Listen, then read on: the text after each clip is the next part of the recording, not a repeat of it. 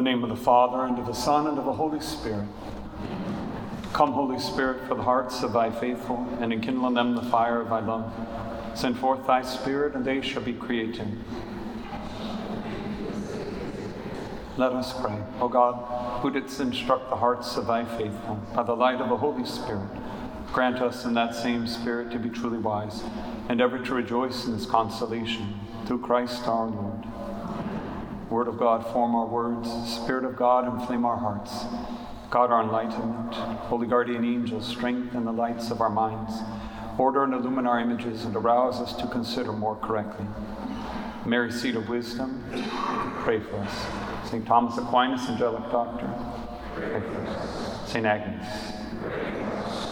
In the name of the Father, and of the Son, and of the Holy Spirit. Amen. Well, may God bless you all for coming out on a Sunday evening to um, listen to this parish mission. Um, you'll notice as I talk, I have a very great devotion to St. Thomas Aquinas. I see our lovely Dominican sisters there. And uh, St. Thomas, you might know, had a very great devotion to St. Agnes. In fact, he said that all of his wisdom he got through the intercession of St. Agnes. Isn't that interesting? He carried not one but two relics of her with him constantly. And every year, because he was a, uh, a teacher at the University of Paris, as part of his official position, he was a master of theology there. He received one gold ducat per month for his salary, which, of course, as a Dominican, he couldn't keep because it was uh, he had a vow of poverty. But he asked his superior if he could put it all into a fund and at the end of the year, each year on the feast of St. Agnes, he would throw a huge party for the whole school with all his 12 gold ducats, which was a lot of money. It would have been like, you know, $20,000. He's this huge party in honor of St. Agnes every year. So I think St. Thomas would be very happy uh, to be referenced here in the Church of St. Agnes. Another interesting connection between this church and the, the Norbertine order, of which I'm a member, is that this church is modeled after Norbertine Abbey. It's Abbey Schlägl in Austria, and I've been there before. I stayed there for a few days uh, in, uh, towards the end of my time living in Rome. And so um, one of our priests from our abbey, Father Norbert, who used to be Jeffrey Wood, he came from this parish maybe 40 something years ago. He came to our abbey. Um, and Abbot Parker, our founding abbot, he came here and spoke on a number of occasions. He was friends with Monsignor Schuler. All right. I asked Father Moriarty to entitle this Lenten series as Lent Without Regrets. And the way I'm hoping to make your Lent less regretful is to make it more joyful. And Lent, above all seasons, could be considered a season of the Beatitudes. If you think about the different Beatitudes that Jesus lists, a lot of them sound a lot like Lent. Blessed are the poor. Blessed are those who hunger and thirst. Blessed are those who mourn. Right? This all sounds like the sort of things that we would be doing in the middle of Lent, huh? Blessed are the pure of heart, trying to purify our appetites and desires. So, Lent in a special way is a season of the Beatitudes. And so, in these reflections over the coming days, I'm going to talk about the Beatitudes and especially how they can inform our practice of the season of Lent. Now, if you're like me, the first time you ever took the trouble to learn the Beatitudes was a list that you had to memorize in catechism class. You were afraid the bishop might ask you, What's the, What are the Beatitudes? And so you had them memorized, but soon to be forgotten. But my hope is that as you read or listen, I'm sorry, to these conferences and meditate on the Beatitudes, that you'll see that the Beatitudes were at the very heart of the gospel. And in fact, I would make the contention the Beatitudes are as important to the teachings of Jesus Christ as the Ten Commandments were the teaching of Moses. Just as the Ten Commandments were the heart of the Mosaic Law, so also the Beatitudes of our Lord are at the heart of our Lord's moral doctrine, the heart of the new law. Now, beatitude is just a fancy name for happiness. But I want to explain that a little bit. It's not just any happiness, it's not emotional satisfaction or some kind of just being pleased. The Greek word that's used in Scripture and the Beatitudes listed by both St. Matthew and St. Luke is makarioi. And that same word appears about just over 50 times in the Old Testament and the Greek Septuagint, and about 50, a little over 50 times in the New Testament. And in the New Testament, it is used to describe the happiness of God and also the happiness of Christ in heaven.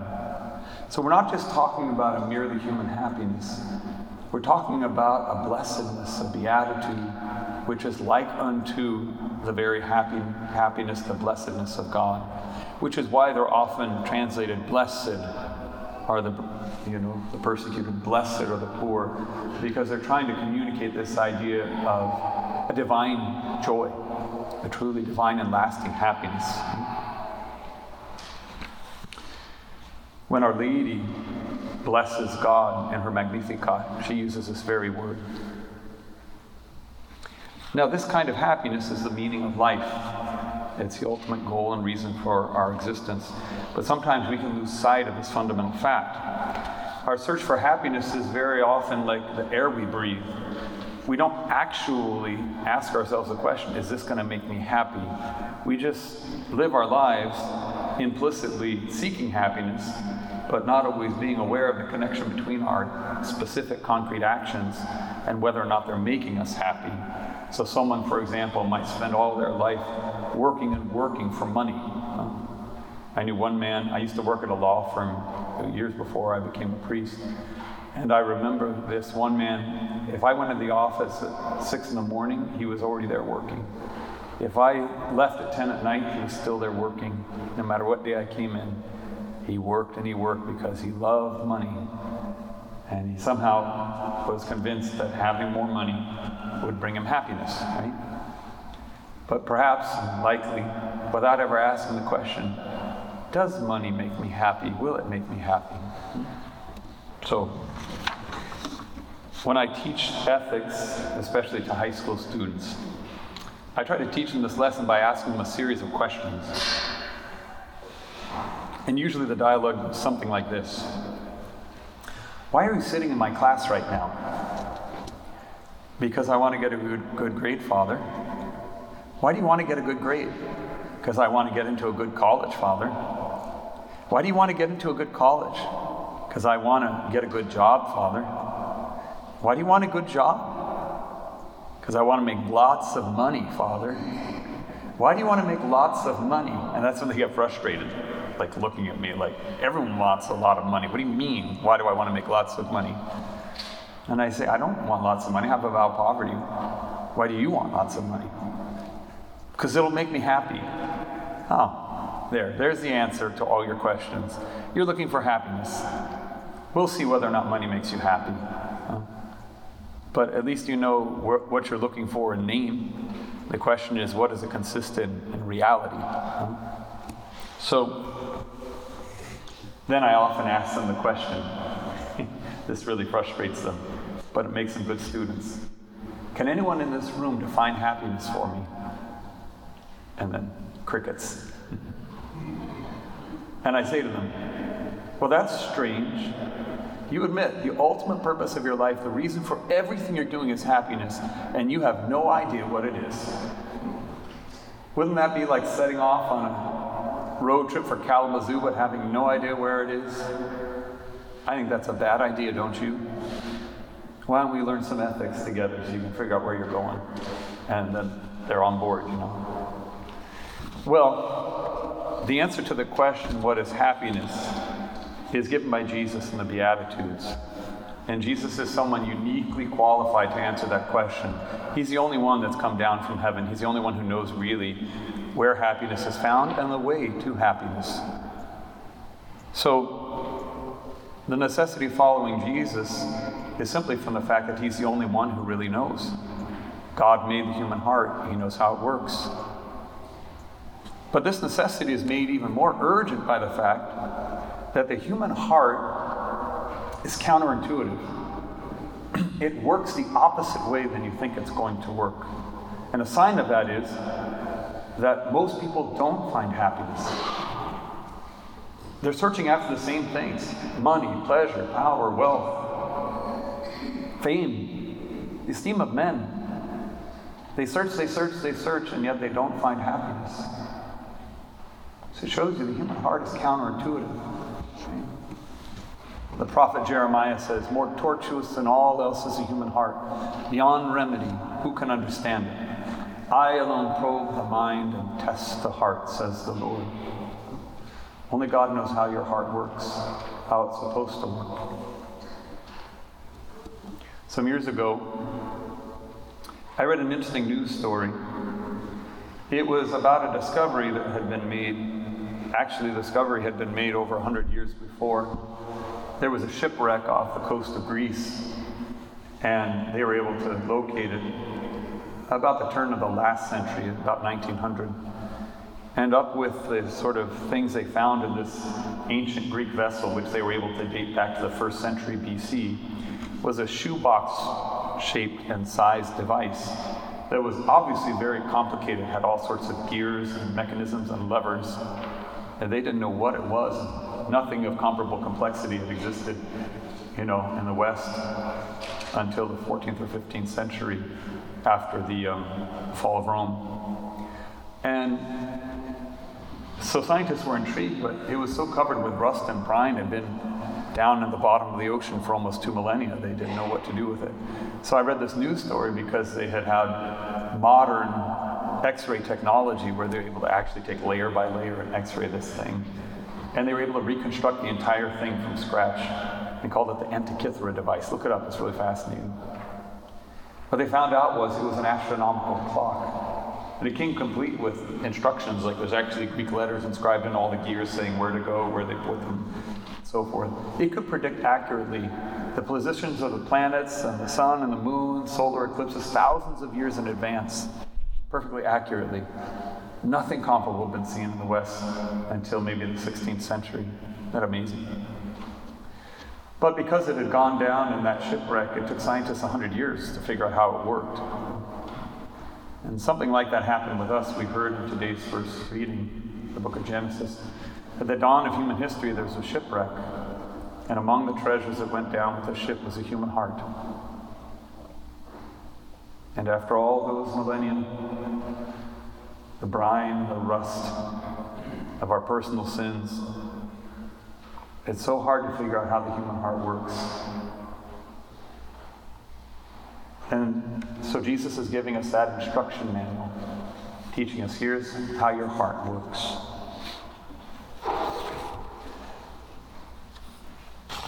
Let's consider the Beatitudes as they're found here in Scripture.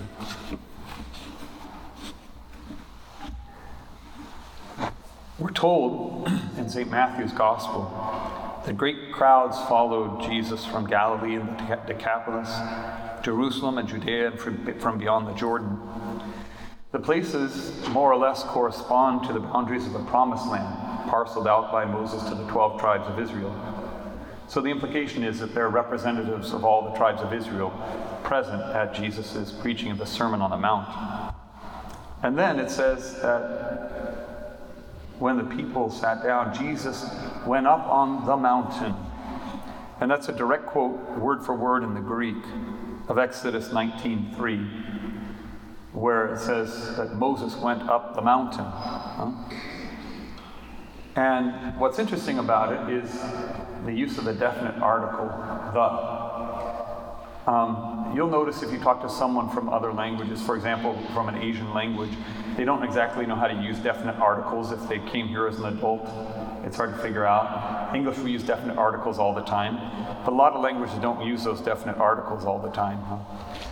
And in Greek, you would not be using the definite article except for a couple specific cases. You would use the definite article saying the mountain if you're referring to a mountain that you already talked about in the text But if you didn't have a mountain you were talking about in the text, you just would say, Jesus went up mountain. That's what you would say if the first time you bring it up.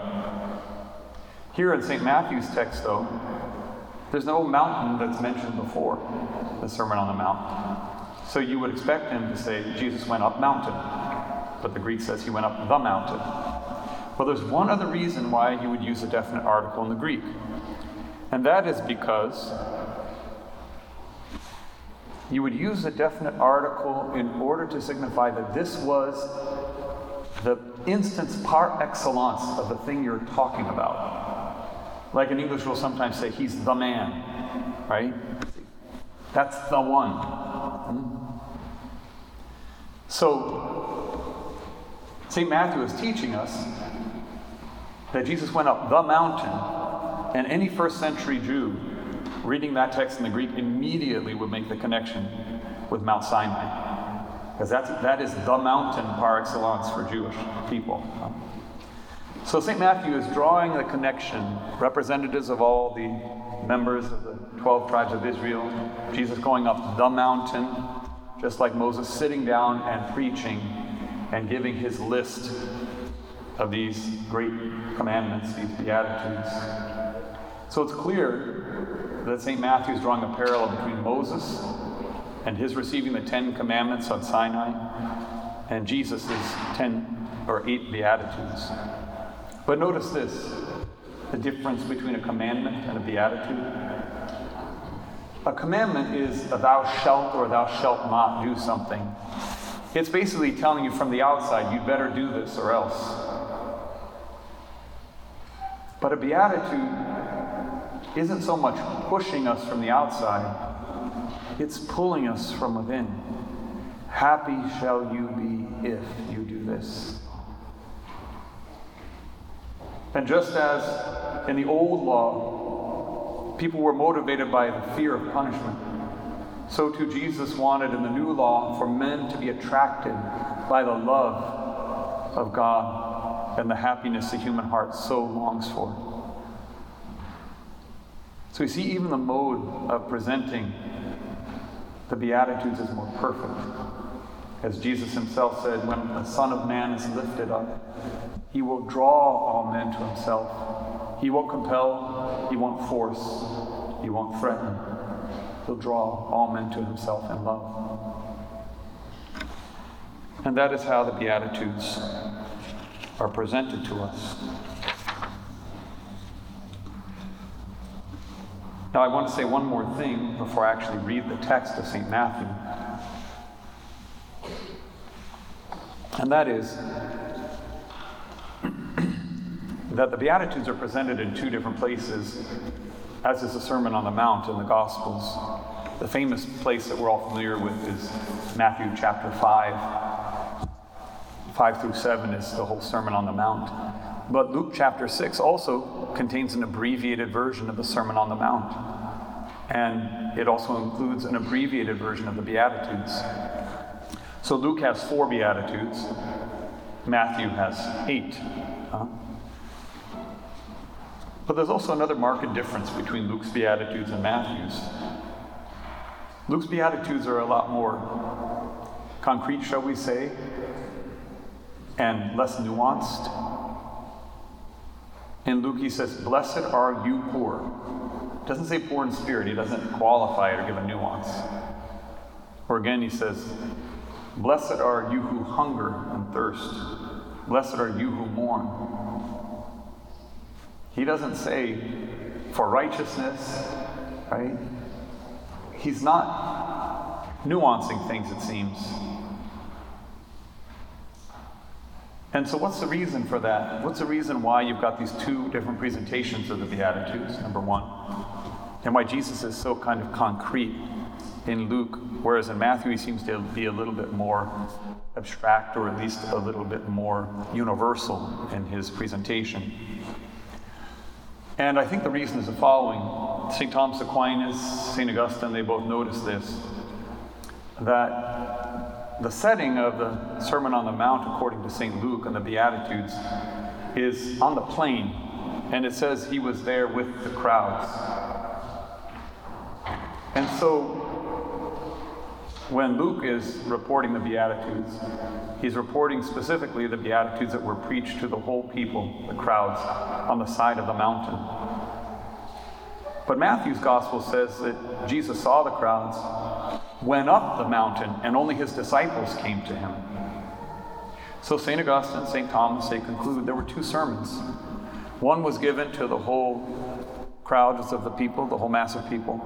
The other one was given only to the disciples and therefore was a little bit more lofty and a little bit more universal and detailed.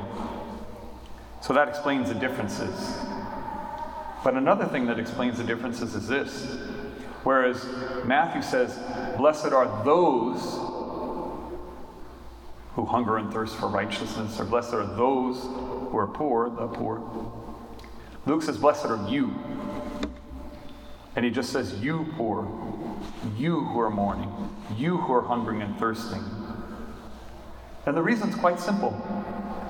The people Jesus was talking to in Luke's gospel had been following him for days. They were hungry and thirsty.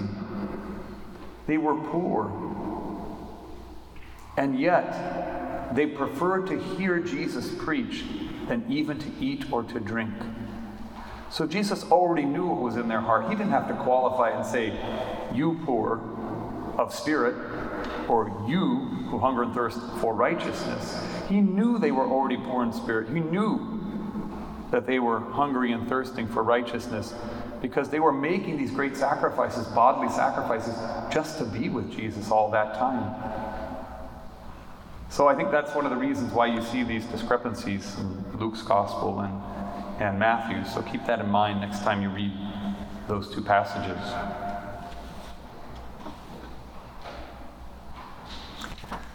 Let's turn now to the Sermon on the Mount as reported by St. Matthew.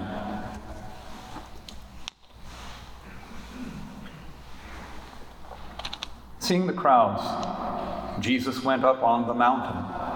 And when he sat down, his disciples came to him. And he opened his mouth and he taught them, saying, Blessed are the poor in spirit, for theirs is the kingdom of heaven. Blessed are those who mourn for they shall be comforted. Blessed are the meek, for they shall inherit the earth. Blessed are those who hunger and thirst for righteousness, for they shall be satisfied. Blessed are the merciful, for they shall obtain mercy. Blessed are the pure of heart, for they shall see God. Blessed are the peacemakers, for they shall be called sons of God. And blessed are those who are persecuted for righteousness' sake, for theirs is the kingdom of heaven. And blessed are you when men revile you and persecute you, and utter all kinds of evil against you falsely on my account. Rejoice and be glad, for your reward is great in heaven.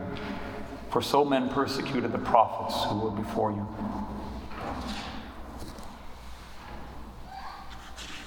So, as we see, St. Matthew tells us about Jesus speaking specifically to his disciples there. And a number of questions come up in our minds when we hear these Beatitudes, or at least came up in my mind. Here are a number of questions that I thought of, and I'll try to answer each of these questions in our talk tonight, and if I can't get to it tonight, then starting tomorrow as well. First, what is a Beatitude? How many Beatitudes are there? And are there others found in Scripture? Is Jesus talking about happiness in this life or in the next? Is it enough to keep one beatitude? Or do we have to abide by all of them to be happy? Is there some determinate order among these eight beatitudes? And finally, why do so many of the beatitudes speak about painful experiences like poverty and sadness, hunger and persecution? And how are these reconcilable with being perfectly happy? First, what is a beatitude? A beatitude is a brief instruction from our Lord in poetic form, which teaches us how to find lasting and divine happiness. Okay, I'll say that again. A brief instruction from our Lord in poetic form, which teaches us how to find lasting and divine happiness. Each beatitude has a first part, which is a condition for the reward, and a second part, which is the reward itself, the reason for merit, and then the thing that you get as a reward. So,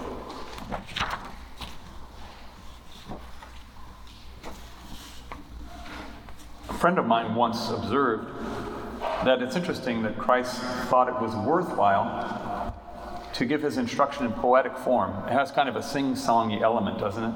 I remember when I first um, I, I, studied in Rome for five years, and when I first got there, of course, I didn't know any Italian. I had to learn it while I when I got there. But I remember one time hearing the Beatitudes read uh, at Mass. This was before I knew Italian well. And I immediately knew it was the Beatitudes, right? Even just if it's in a foreign language, doesn't matter what language, you know that's the Beatitudes. So it's interesting, right? There's this poetic sing-songy element to the Beatitudes. And I think that's important because we tend to remember things better when there's some poetic and rhythmic element to it.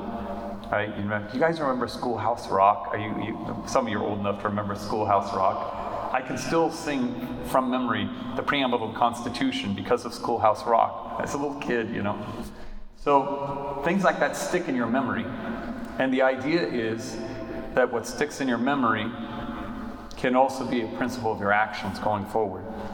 Our Lord wanted the Beatitudes to be constantly in our minds, constantly So, are there Beatitudes found in other places in Scripture? In fact, yes. I mentioned that uh, that same word was found about 50 times in each the Old and the New Testament. So, why are, do we say there's only these eight Beatitudes? Well, St. Thomas Aquinas asked that very question, and he, um, he points out that all the other Beatitudes found in Scripture in some way reduced back to one of the eight listed by Matthew. Right? Here's what he says It's necessary that all of the Beatitudes pronounced elsewhere in Scripture be reduced to these eight, either with regard to the merit or with regard to the reward. For it is necessary that all of them pertain in some way either to the active or the contemplative life. Therefore, when it is said, Blessed is a man who is corrected by the Lord, this pertains to the Beatitude, Blessed are those who mourn. But when it is said, Blessed is a man who does not follow the counsel of the impious, this pertains to purity of heart. And where it is said, Blessed is a man who finds wisdom, this pertains to the reward of the seventh beatitude. And the same is clear about all the other beatitudes which one might bring forth. So, all the beatitudes are found in summary form this one place in Matthew. St. Thomas goes on to say that the Beatitudes are the activities flowing from the gifts of the Holy Spirit. So there's a beatitude for every gift. Huh? Um, the eighth beatitude is a special case. We'll talk about that. It's in some way a summary of the other seven. But the first seven beatitudes correspond to the seven gifts of the Holy Spirit in order. Huh? And, um, and that's a really beautiful thing, too, to, to contemplate and to meditate on which gift corresponds to which beatitude. I'll do that in the talks uh, tomorrow and on Tuesday.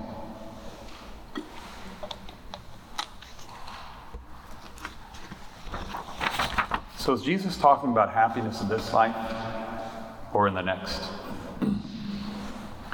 Most of the Beatitudes give a future tense for the reward, right? Blessed are those who mourn, they shall be comforted. But two of the Beatitudes, the first and the last, Speak in the present tense. Blessed are the poor in spirit, theirs is the kingdom of God. Blessed are those who are persecuted, and again, theirs is the kingdom of God. So, the very fact that Jesus speaks in both the present and the future tense indicates that the Beatitudes have an element to them that's both present and future. And the key to understanding how this works is the role that the theological virtue of hope plays in the Christian life. Hope has a very remarkable ability. Hope has the ability to bring future joy into the present. It's really true. I will give you two very simple examples. I'm out in California recently. You probably read about it with some envy. There was a lottery that was over a billion dollars. Did you hear about that? The more than a billion dollar lottery out in California. And I imagine there was someone somewhere who had bought their ticket, just thought, well, I'll put in my lucky numbers, and they went home and watched the TV, and lo and behold, number by number, each one of them came up until the last number was read. And at that moment, whoever that person was who had the billion and something dollar ticket, I'm sure they jumped up in the air, they ran around the house, they put their hands on their head, they were probably screaming for joy. Hmm? And they didn't have one red cent. What they did have was a little piece of paper and the promise of the state of California. And that's it the word of the state of California. But that was enough to bring a billion dollars in the future into their heart in the present. Just that little hope, huh? Or to take another example, maybe more common for us. Let's say that there's a young woman who's having a really difficult day at work. Everything's been going wrong for her. It's a bad hair day. Everything's going wrong. And she comes home and her boyfriend calls her and says, Hey, let's go out to dinner tonight. Said, Fine, we go out to dinner. Right in the middle of the dinner, lo and behold, he drops to one knee, produces a ring, says, Will you marry me? In that moment, all of her sorrows are banished. Her heart is filled with joy. In fact, some women report that the day they were engaged was more enjoyable as far as just the, the thrill of the joy than the day they got married. Isn't that amazing? That engaged woman, that moment, she's crying and hugging her husband. The marriage might be a year or more off. But she's got hope and the promise of a young man. So now let me ask you, brothers and sisters, what do you think is better, a billion dollars or eternal life? And whose promise should we hope in more? The state of California? A fickle young man? Or God? If we truly have the hope that we should, and we believe in the reward that is coming to us as Christians, our hearts should constantly be filled with joy, constantly be on fire with joy. And it tells us how weak our hope is sometimes, doesn't it? We're less excited than the guy who won the lottery or the girl who got engaged when the reward for us is so much greater and the promise is so much more certain. I remember recently, this last year, as I was offering Mass, just a private Mass in the crypt of our Abbey Church, God made me aware of a sin that I had been guilty of for many years without even being aware of it. And the sin was this How is it that when I pronounce the words of consecration over the host, over the wine, and then in my possession are the body, blood, soul, and divinity of our Lord Jesus Christ, the very substance of God, which I will receive into myself. I often say that the Eucharist is on earth what the beatific vision is in heaven because it's the same divine substance that's given to us in both. How is it that my heart is not filled with as much joy as it can hold at that moment? Why do I have such little joy in my heart at that moment and when I receive the Eucharist?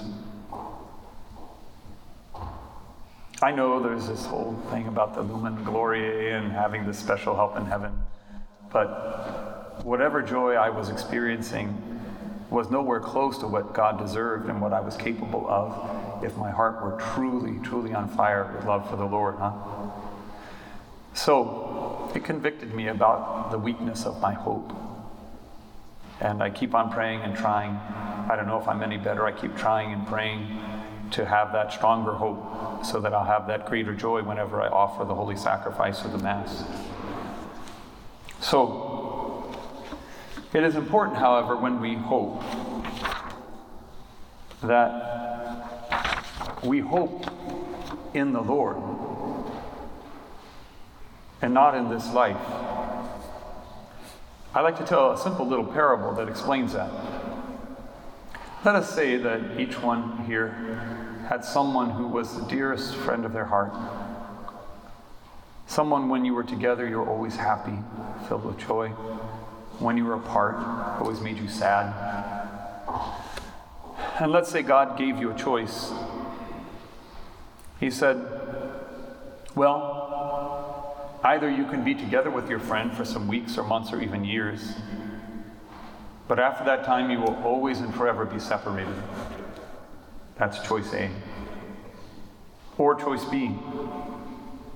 You'll have to be separated from your friend for some weeks or months or even years. But after that time, you will always and forever be together. Which would you choose? I think you know, don't you? Everyone would choose the second option. Because if they chose the first, even the time they were together with their friend would be seasoned with bitterness because of a sense of impending loss. We're eventually going to have to be parted. But if they chose the second option, even the time they were apart from their loved one would be seasoned with joy because of the hope and expectation of an eternal reunion. The world says the farther you are from birth, the sadder you should be. Look how your skin becomes, your hair, and you're getting older, you're not as beautiful as you used to be. But the Christian says the closer you are to death, the happier you should become. You should be crossing off the days. It's like waiting for Christmas. Because only at death are we reunited with the one we love so much, with our Lord Jesus, with all the saints and angels in heaven. And when I was a teenager, I remember reading a poem. It was a poem that a little nun used to recite while she did her knitting in a little rocking chair, a little old nun. And she used to say this One day more of work for Jesus, one day less of life for me. But heaven is nearer and Christ is dearer than yesterday to me. That beautiful? Very much reflects the, the Christian soul, the hope that should exist in the Christian soul each day getting closer to our beloved. Now, I mentioned that two of the Beatitudes were in the present tense as well. So I want to talk about that very briefly. Those two Beatitudes have the same reward, or at least in name, the same reward the kingdom of heaven, the kingdom of God. And so there's a special reason why that reward is promised in the present. And the reason is because that the kingdom of heaven is already among us in some way. Jesus is very explicit. He says the kingdom of God is within you. Right? The kingdom of God is among you even now. It's already begun.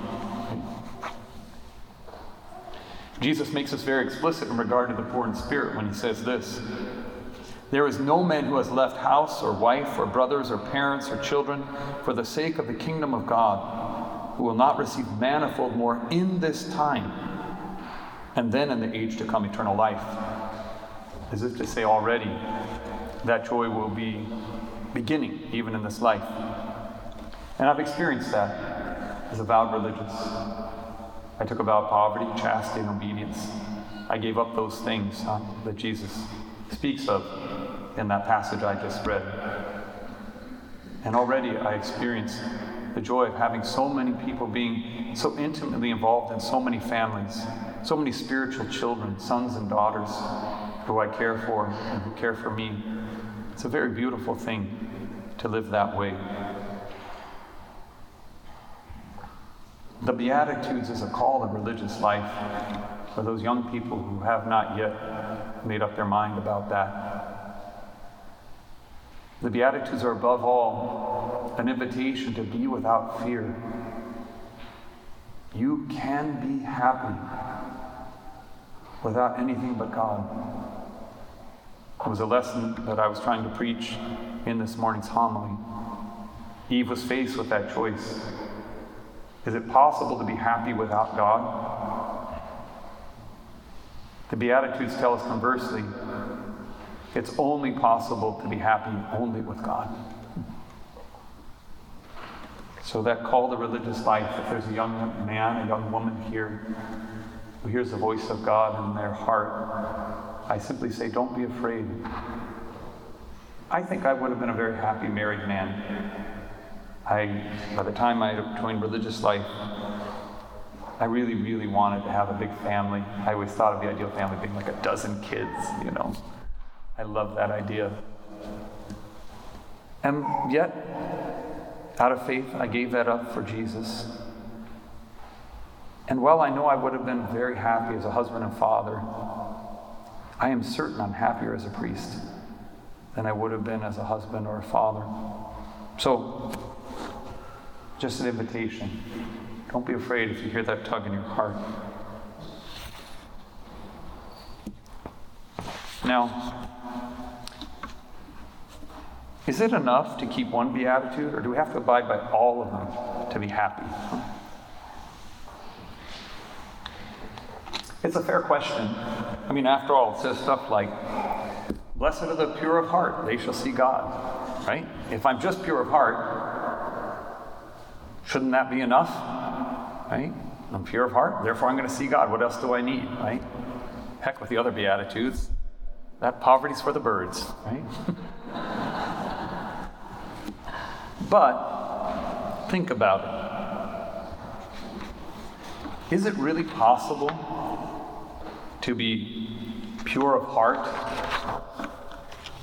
if at the same time you love money, or you love pleasure, you love power?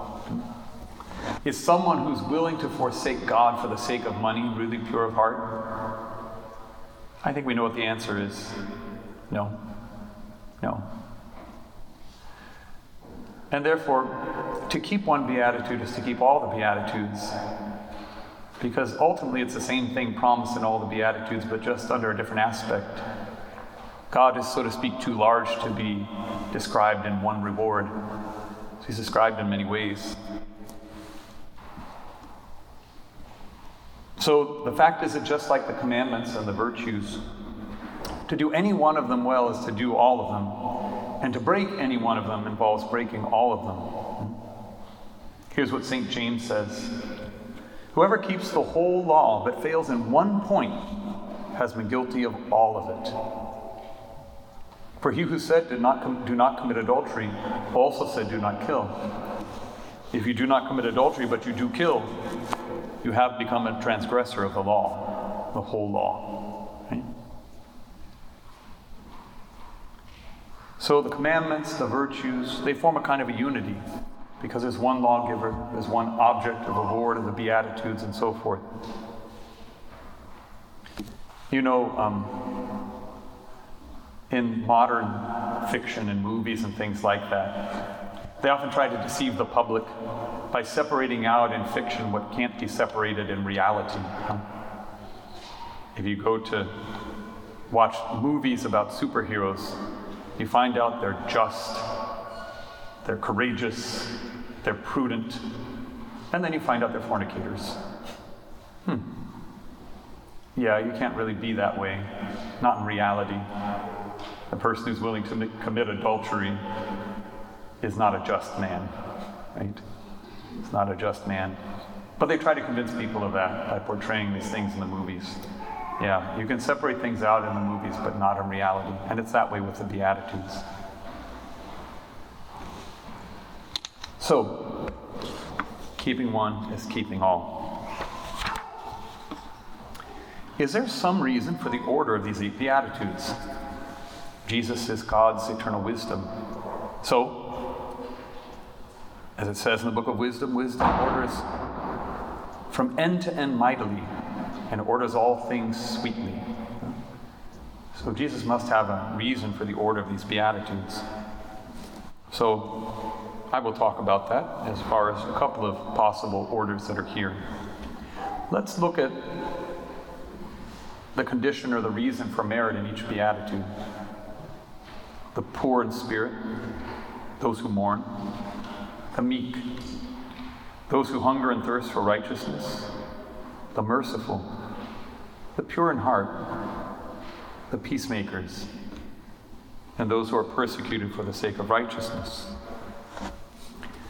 What we find is that the ones that come earlier seem to concern virtues that govern our own body and private goods.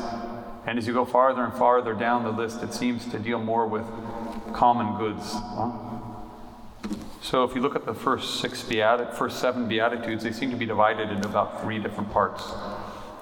First, you've got the poor in spirit. Those are people who are not attached to wealth, right?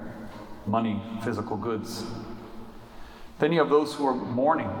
They're not attached to bodily pleasure or emotional satisfaction. And then those who are meek. They're not dominated by anger or the desire for power. You see that? So all of those are goods pertaining to our own private good our wealth, our emotions, whether they be emotions for pleasant things or emotions to dominate. So, those first three Beatitudes seem to be about our private goods. But then the next two seem to be about common goods those who hunger and thirst for righteousness. Justice, righteousness is something achieved in the whole community. They desire the common good of others and they work for that common good, trying to hopefully bring about justice. And they hunger and thirst for it. It's very concrete. And then the merciful go even beyond that. Just as mercy goes beyond justice, justice seeks what's equal, but mercy goes even beyond what's equal and even gives what's unfair out of love and mercy. So there you have the next two Beatitudes referring to the common good of our neighbor and how we establish justice and mercy among our neighbors and exercise those things. And then finally, the next two, the pure in heart and the peacemakers, seem to refer to our relationship to God. The pure of heart are those who are fixed wholeheartedly on God. And the peacemakers, says St. Thomas, are those who so effectively are attached to God, they even establish the conditions for others to contemplate God and to be pure of heart. So they establish peace, the conditions for the contemplation of God among all of God's people. So we see that movement from the goods of ourselves, the goods of our neighbor, and the goods of God. And then we find the last beatitude, that eighth beatitude, those who are persecuted for the sake of righteousness.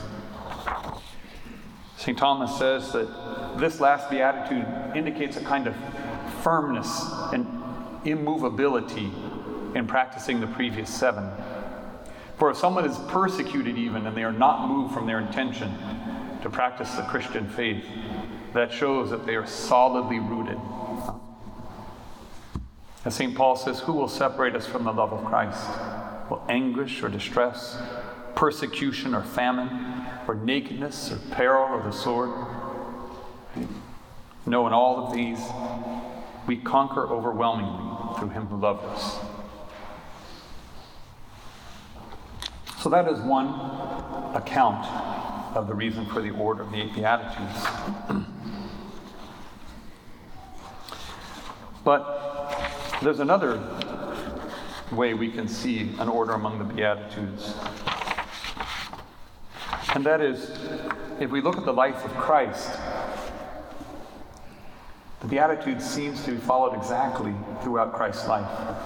He was born poor, he died persecuted. And as we look at each of the other Beatitudes, especially as he undergoes his passion, we see in temporal order Jesus practices all of these Beatitudes. Right? In the Garden of Gethsemane, Jesus sorrow. He says, My soul is sorrowful, even unto death. Blessed is he who mourns. As he was brought before the unjust judges, such as Caiaphas, Herod, Pontius Pilate, he remained silent and meek. Though he was harshly treated, he submitted and opened not his mouth. like a lamb led to the slaughter, or a sheep before the shearers. He was silent and opened not his mouth, says St. Peter. Blessed are those who are meek. On the cross, he thirsted. He said, I thirst. And he was merciful as well, for from the cross he said, Father, forgive them, for they know not what they do. Throughout the entire time of his passion, Jesus remained pure in heart, never becoming bitter or returning insult for insult. Rather, says St. Peter, he committed no sin, and no deceit was found in his mouth. When he was insulted, he returned no insult. When he suffered, he did not threaten. Instead, he handed himself over to the one who judges justly. And finally, by his death, he made peace between heaven and earth, between Jew and Gentile. As St. Paul says, making peace through the blood of his cross. So we find the Beatitudes lived by Jesus at every stage in his life, especially in the midst of his passion. So now, perhaps, to the ultimate question why do so many of the Beatitudes speak about painful experiences like poverty and sadness, hunger and persecution? And how are these reconcilable with being perfectly happy? Right? No one imagines heaven as a place where everyone is poor, sad, hungry, thirsty, and persecuted. So if Jesus is trying to paint a picture of perfect happiness, he doesn't seem to be doing a very good job. Huh? So, how do we explain this? In fact, some of the things Jesus says seem to be the very antithesis of happiness, right? To begin, Jesus needs to speak in very stark terms. We have false views about happiness. Like I said, the human heart is counterintuitive. We think, in spite of all of our lip service, that happiness consists in being wealthy, powerful, having pleasure at the emotional and physical level, and getting everything we want our way. That's how we think. But Jesus has to dispel these false views of happiness. The Catholic novelist and short story writer Flannery O'Connor once gave an explanation for why so many of her short stories and novels had such grotesque and violent elements. I, I remember reading Flannery O'Connor when I was in high school, and I just thought, she's weird. I did. I just, I, this is weird stuff. I don't know what this is. So I didn't care for it too much. And when I got older, I started to understand what was going on. And now she's one of my very favorite authors, you know. But here's what she said. It was a really beautiful, insightful thing. She said, When you can assume your audience holds the same beliefs you do, you can relax and use more normal means of talking to it. But when you have to assume that it does not, then you have to make your vision apparent by shock to the hard of hearing, you shout. And for the almost blind, you draw large and startling figures. It's a profound insight. Jesus knew that we are practically deaf and almost blind to moral realities. And so he had to shout and to startle us. Jesus knew that if he described happiness in the terms that we could possibly interpret that would allow us to cling to our love for this world, we would have twisted his words until we finally convinced ourselves that he was saying what we wanted him to say. That's true. Imagine if Jesus had said this Blessed are those who, though wealthy, have a rightly ordered love of wealth. Imagine if Jesus said that. You know what Jesus actually did say? He said it's harder to enter heaven if you're wealthy than for a camel to pass through the eye of a needle. I don't know exactly what that means, but when I think of a camel passing through the eye of a needle, I think food processor. it's a painful experience. And even though Jesus said that, I know very few Catholics that want to give up their wealth. That's the truth, brothers and sisters. There's always some reason why it's okay to stay wealthy, and not only stay wealthy, get wealthier. Imagine if Jesus had said that about any other thing. It is harder for someone who is blank to enter the kingdom of God than for a camel to pass through the eye of a needle. You would think that every Christian would stay away from that like it was poison. But if it's money that fills in that blank, all the excuses come out. So you can imagine, granted that Jesus already has warned us so much about the dangers of wealth. And I'm not saying that people who are wealthy go to hell. But I am saying it's really hard to get to heaven when you're wealthy. And yet, even though Jesus said that, so few people seek to live a life of authentic poverty. If Jesus had said, Blessed are those who have a rightly ordered desire for wealth, would there be one man or woman who took a vow of poverty in the whole world? I don't think so. So Jesus said, Blessed are the poor. And he caught a few fish. we got those sisters over there. he caught a few fish. So that's one thing.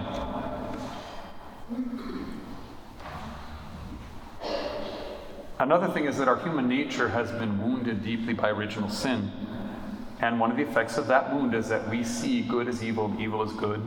And not only that, but we see lesser goods as if they were greater goods, and greater goods as if they were lesser goods. And I will give you a very simple example. Take an ordinary three year old and give them a choice. Would you prefer this bowl of ice cream or a fully paid for college education? They will choose the bowl of ice cream every single time, won't they? It's because they're three years old. They don't know anything about a college education, they know something about ice cream. But, brothers and sisters, we're all three years old when it comes to the goods of heaven. We don't know anything about the things of heaven. Jesus does. So, if you were a father and you were trying desperately to get your three year old to pick the education, the college education, wouldn't you portray the ice cream just as badly as you possibly could? Would you like this bowl of ice cream, which is poison and is mixed with poop? Or college education? Oh, yeah, take the college education. Good choice. That's what Jesus is trying to do with the Beatitudes. He's trying to startle us, make us realize that we love the lesser things more and we should love the greater things more. When I was a kid, I remember I noticed that I would look to the windowsill and I would see on the windowsill that the flies would go there and die, you know. So I asked my mother, I said, Mom, why do the flies go to the windowsill to die? I thought it was like the elephant graveyard, you know, they know it's time to die, let's go to the windowsill, right? And, uh, and she explained to me, no, honey, the flies die on the windowsill because they're trying to get out through the glass. They see the light out there and they want to go there, but they're not smart enough. So they just keep on bumping their head against the glass till they starve to death. And I said, That's so sad. Why don't they just fly behind them through the open door there? And she said, It's because it's, it's dark that way. They can't see it. Their instinct just tells them always go towards what they can see. And that was an apt metaphor for how we experience our search for happiness. If we follow our instincts, ruined as they are by original sin, we'll be no better than those flies, bumping up against the window, trying to find happiness and wealth and pleasure and emotional satisfaction and power and all the esteem of men, fame. But the only way to get to happiness is to turn around and follow Jesus through the darkness, through the poverty, through the mourning for our sins, through the persecution, through the hunger, through the thirst. Because only in that way will we be able to find true life in Christ. Glory be to the Father, and to the Son, and to the Holy Spirit.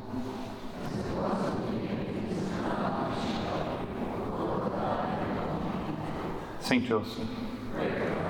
In the name of the Father, and of the Son, and of the Holy Spirit. Amen. Thank you all. I think tomorrow's conferences, tomorrow and Tuesday, will be a little bit shorter, um, but I'll, t- I'll take up some of the individual Beatitudes in particular, and I'll talk about each one of them. Um, I don't know that I'll get to all of them, but I'll, I'll talk about a lot of them over the next two days.